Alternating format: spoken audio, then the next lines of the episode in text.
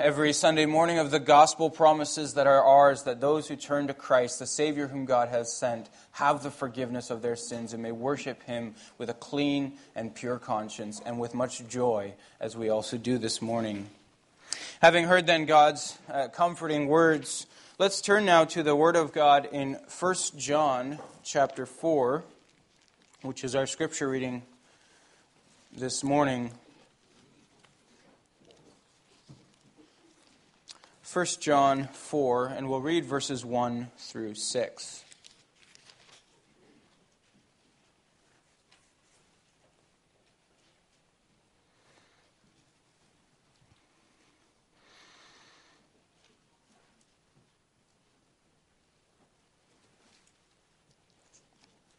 First John four, beginning in verse one. Beloved, do not believe every spirit, but test the spirits to see whether they are from God. For many false prophets have gone out into the world. By this you know the Spirit of God. Every spirit that confesses that Jesus Christ has come in the flesh is from God. And every spirit that does not confess Jesus is not from God. This is the spirit of the Antichrist, which you heard was coming and now is in the world already. Little children, you are from God and have overcome them, for he who is in you is greater than he who is in the world. They are from the world, therefore they speak from the world, and the world listens to them. We are from God. Whoever knows God listens to us. Whoever is not from God does not listen to us. By this we know the spirit of truth and the spirit of error. So far, the reading of God's Word. As we reflect on what we've read, let's sing together from Psalm one twenty-five, stanzas one and two.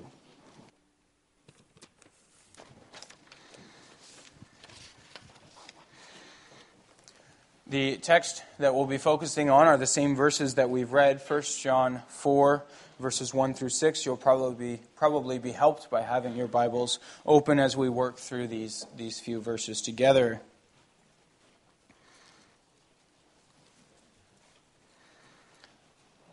Brothers and sisters in our Lord Jesus Christ, as we come to the table of Christ to commemorate His death and to celebrate the fact that we belong to Him, we're reminded by our text that not everyone is welcome at this table.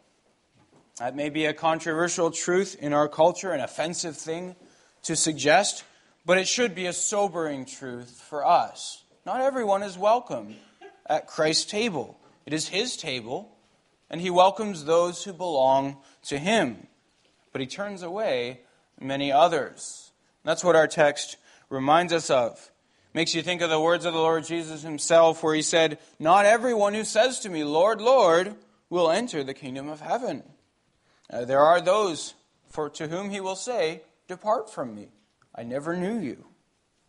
Well, that reality was painfully on display in the days of the church to whom John, uh, to which John was writing.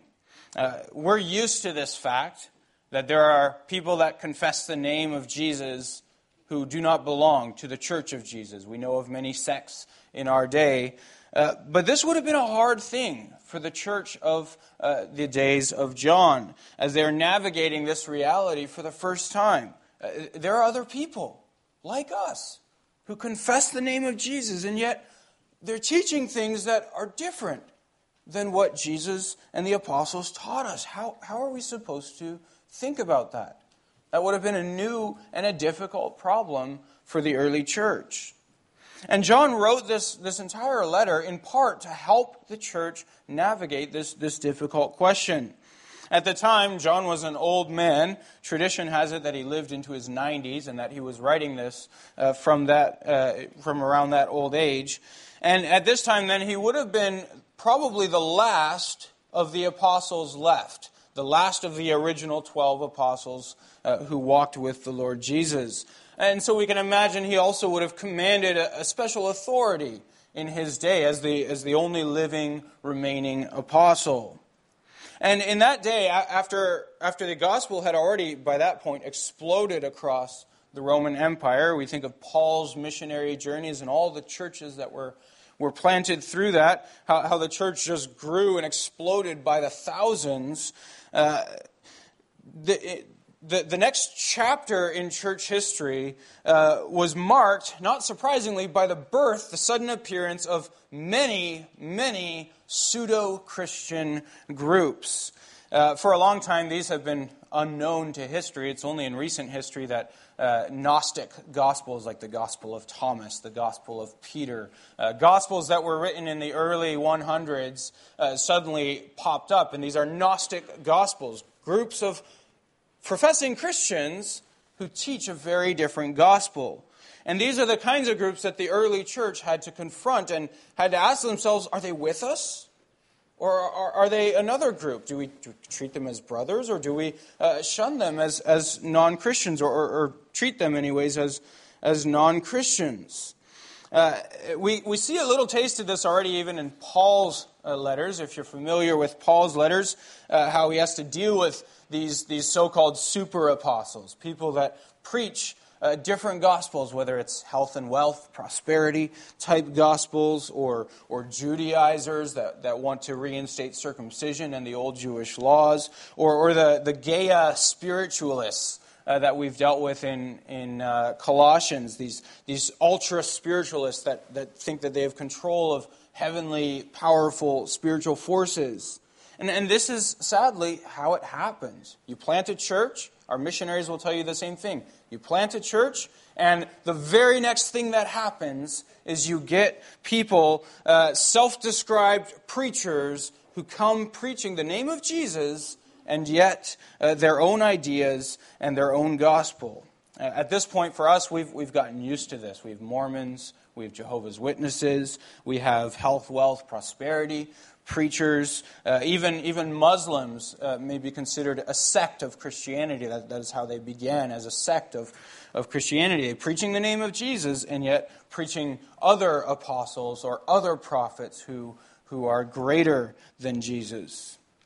Now, we're used to this, but we can imagine for the early church, this would have been bewildering and confusing. Suddenly you have all these other groups Um, that, like us, are part of the, the persecuted church. They would have been persecuted too. And yet, they're preaching a different gospel. How do we relate to, to these groups? Well, that's the context of this warning in our text, where John says, "Beloved, do not believe every spirit, but test the spirits to see whether they are from God, for many false prophets have gone out into the world." And what I love about this this verse um, is, is how it orients us. Uh, uh, how many of you know what that's like when uh, you're you're going through through a certain fog, uh, a certain confusion? You don't understand what's uh, what's going on. You almost feel like you can't tell up from down, and you just feel disoriented. And then someone speaks words of truth. Maybe it's a counselor, maybe it's a friend, and, and they simply identify and name what is going on, and it orients you. Suddenly you realize, oh, that's what's That's what's happening. Well, that's what John does here for, for this church. He, he names the phenomenon. He says, many false prophets have gone out into the world. And by doing that, he, he provides orientation to these early believers, where suddenly they can say, oh, oh, that's what's happening. Right. Jesus said that there would be false prophets in this age. And, and so suddenly there's clarity in the midst of confusion. And so that's what John does. He tells us, test the spirits to see whether they are from God. And he gives us a very simple, very simple test. He says, by this you know the Spirit of God. Every spirit that confesses that Jesus Christ has come in the flesh is from God. Uh, now, I, I want to make a small correction to the translation here. Uh, remember that, that Christ, the title Christ, is, is a title, not a name. It's not Jesus' last name, it's the title, um, meaning the Messiah. And and the Greek word is, is often left out. So I, I think a better translation would be, every spirit that confesses that Jesus is the Christ, uh, come in the flesh, is from God. And then on the other hand, he says, every spirit that does not confess Jesus, that is, as the Christ, is not from God. Uh, that makes more sense of, of what he's he's trying to say. Uh, now, you might be thinking, as, as you think about that, So if, if our litmus test is going to be every spirit that confesses that Jesus is the Christ come in the flesh, um, you might be thinking somewhat of a simplistic test. Um, like there's a lot of groups that confess that Jesus is the Christ come in the flesh uh, who uh, still preach a false gospel. Well, two things should, should be said. Uh, first of all, most of the pseudo-Christian groups in John's day were not confessing that Jesus is the Christ come in the flesh. Uh, they and, and so this simple test, it is a simplistic test, and yet it separated true Christians from the vast majority of, of pseudo-Christian groups. And it was a very obvious test as well. Um, every Christian knew that the most foundational creed of Christianity is that Jesus is the Messiah. Jesus is the Christ. Uh, that's that's what they heard right from the beginning. And John's been saying every time, go back to what you heard from the beginning. Remember, this is what you were called to believe right from the beginning. And so the, the test he gives is Jesus is the Christ. Does the Spirit confess that? Then they're Christians. Do they not? Then they're not Christians. Uh, and, and a second qualification to that test, uh, When when John says every spirit that confesses that Jesus is the Christ come in the flesh, he's assuming a biblical definition here too of, of what it means to be the Christ. Uh, so if someone confesses that Jesus is the Christ but we don't think he's God, they're no longer working with a biblical definition of Christ. Uh, so you might think of groups like Jehovah's Witnesses. They will say Jesus is the Christ come in the flesh. Uh, but they will also say, he's not God. Well, that's not a biblical definition of what of who the Christ is. Uh, virtually everywhere in the New Testament where the title Christ is used, it's used in conjunction with the title Son of God. Uh, so, for example, when Jesus was uh, on trial before Caiaphas, the high priest, uh, the, the question from Caiaphas was, he, he says, I adjure you by the living God, tell us if you are the Christ, the Son of God. Uh, these two titles come together. And you can see that again if you look ahead at verse fifteen. Uh, John lays down the, the same litmus test, but in different words. Uh, he says in verse fifteen, whoever confesses that Jesus is the Son of God, God abides in him and he in God. It's the same test using different words. So we're working with a biblical definition of what it is to be Christ. So what's going on? John first orients us to the reality that there are other groups out there and you shouldn't be surprised by it. There are other groups, they may confess the name of Jesus, but they preach a different gospel, and John calls it what it is. He says these are false prophets or false spirits. And then he gives us this simple definition uh, by which we can discern what's a true spirit, what's a false spirit. And the question has to do with who do you believe that Jesus is? What do you believe about Jesus Christ? And that's the first question that ought to be asked of every church, of every Bible teacher uh, out there. Who do you think that Jesus is? And brothers and sisters, don't forget, John says this to reassure the church he's writing to, and this simple truth should be reassuring to us as well. Uh, John was, was trying to reassure a church that was overwhelmed, bewildered, confused about the reality of all these other groups who were actually bigger than they than the true church was. These, these pseudo-Christian groups were bigger, they were more populated, they were more uh, interesting, more exciting oftentimes. And John's trying to re- reassure this simple, humble church, uh, don't be bewildered by this. There are false prophets out there.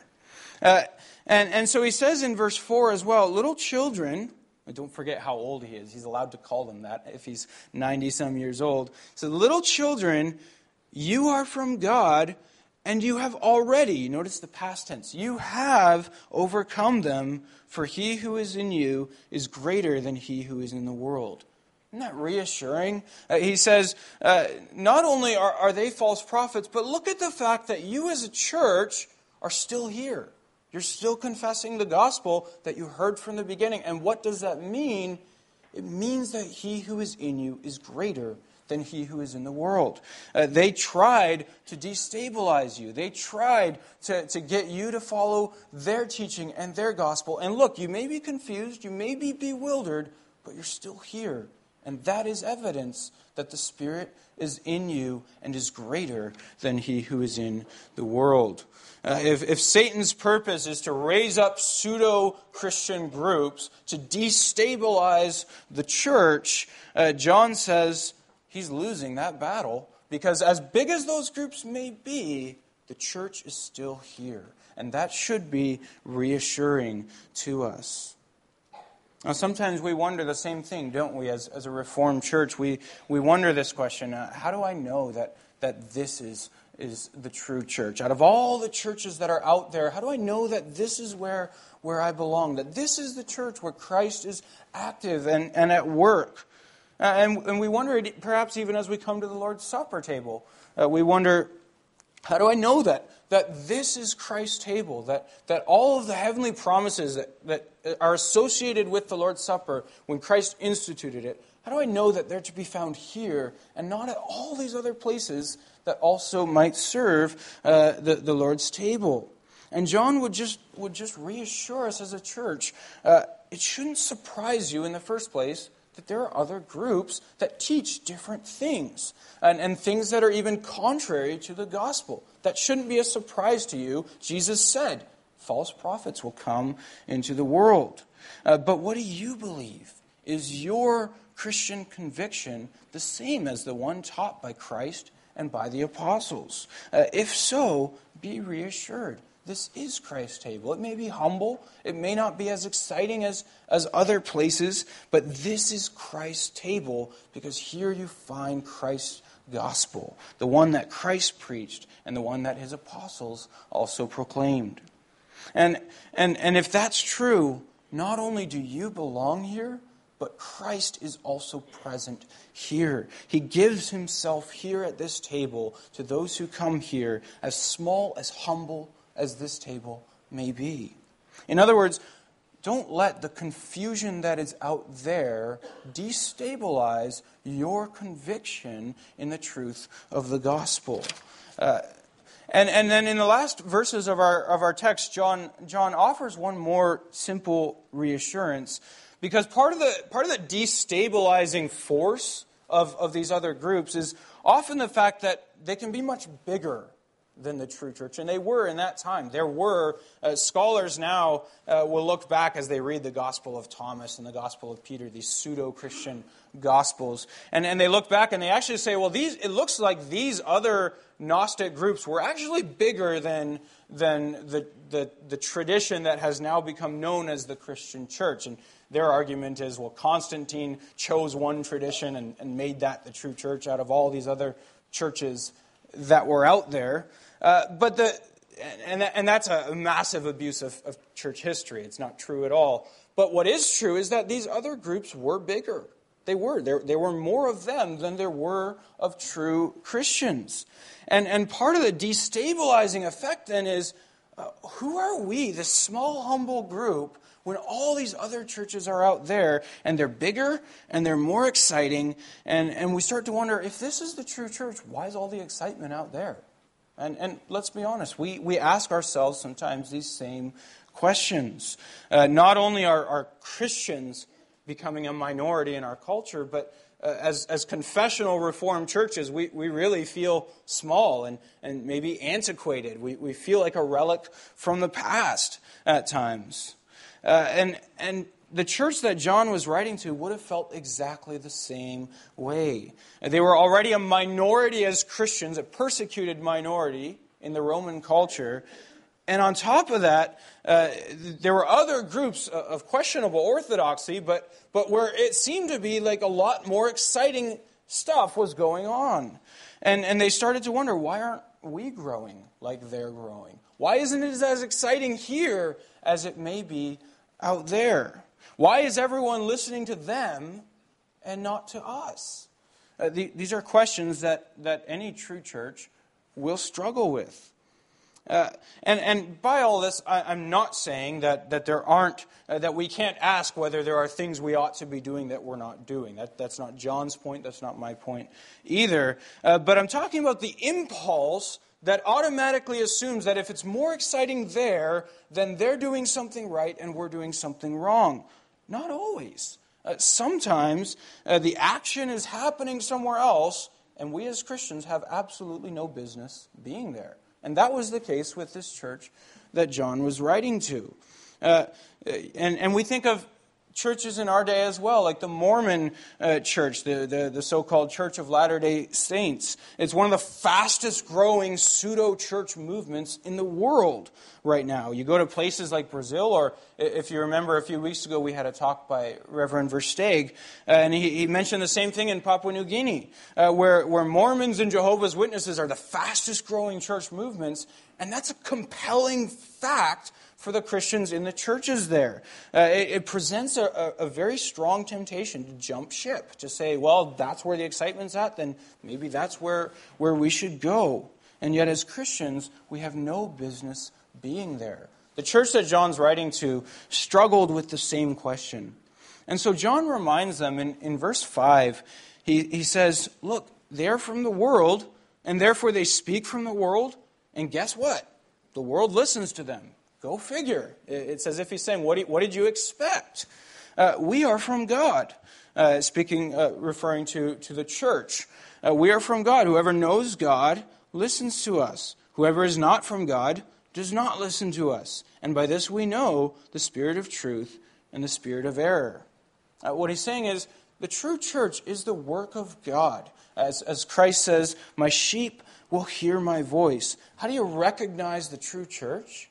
It's those who are listening to the voice of the true shepherd. Uh, if we are Christ's sheep, we will listen to his voice, and we shouldn't be destabilized by the fact that there are other sheep listening to other voices. That shouldn't concern us as Christ's sheep. Uh, and so again, as, as we come to this table, John would simply reassure us in our day as well. Uh, yes, yes, there are other groups out there that confess the name of Jesus and yet preach a different gospel. And, and yes, sometimes it will seem like all the excitement is happening there. Don't let that destabilize your conviction in the truth of the gospel. Uh, and don't let the sheer number of pseudo-Christian groups destabilize you either. Uh, that's simply a feature of the church age. Uh, there will be false prophets out there in this age, and they will gain a following. Uh, that's what, that's what they do. Uh, for you, the calling is simply to keep hearing the voice of Christ, your shepherd. Uh, keep following him. Don't be intimidated by the number of other groups or the excitement in, in other groups. Uh, and, and let that destabilize your conviction and your faith if it's a conviction and faith rooted in the Word of God. If, if your faith is true to God's Word, consistent with what Christ has taught, then you're a sheep listening to the voice of your shepherd. And that's where you belong. That's what you need to do. And so, brothers and sisters, this may be a humble table. We're, we're not, uh, we don't have an impressive building. We're not an impressive people. Uh, we don't have all the candles or the stage lights or the fog machines and all the, the exciting stuff. And yet, this is Christ's table. Consider that glorious truth. This is Christ's table. Christ is here with us because here his voice is heard. Uh, here we listen to his words. And here then, Christ offers himself to us. To those who partake at this table, uh, they partake in all of the promises of God associated with Christ and the gospel. All the riches of heaven may not be all that visibly impressive here, but all the riches of heaven are offered here at Christ's table. And that also means that as, as those who belong to Christ, we should come. We should be here at this table. And we're reminded again, this is this is not my table. This is not the elders' table.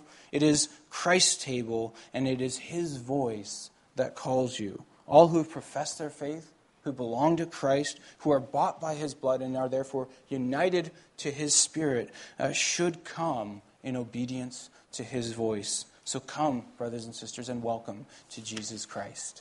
Amen. Let's respond by singing from hymn sixty-one, all stanzas.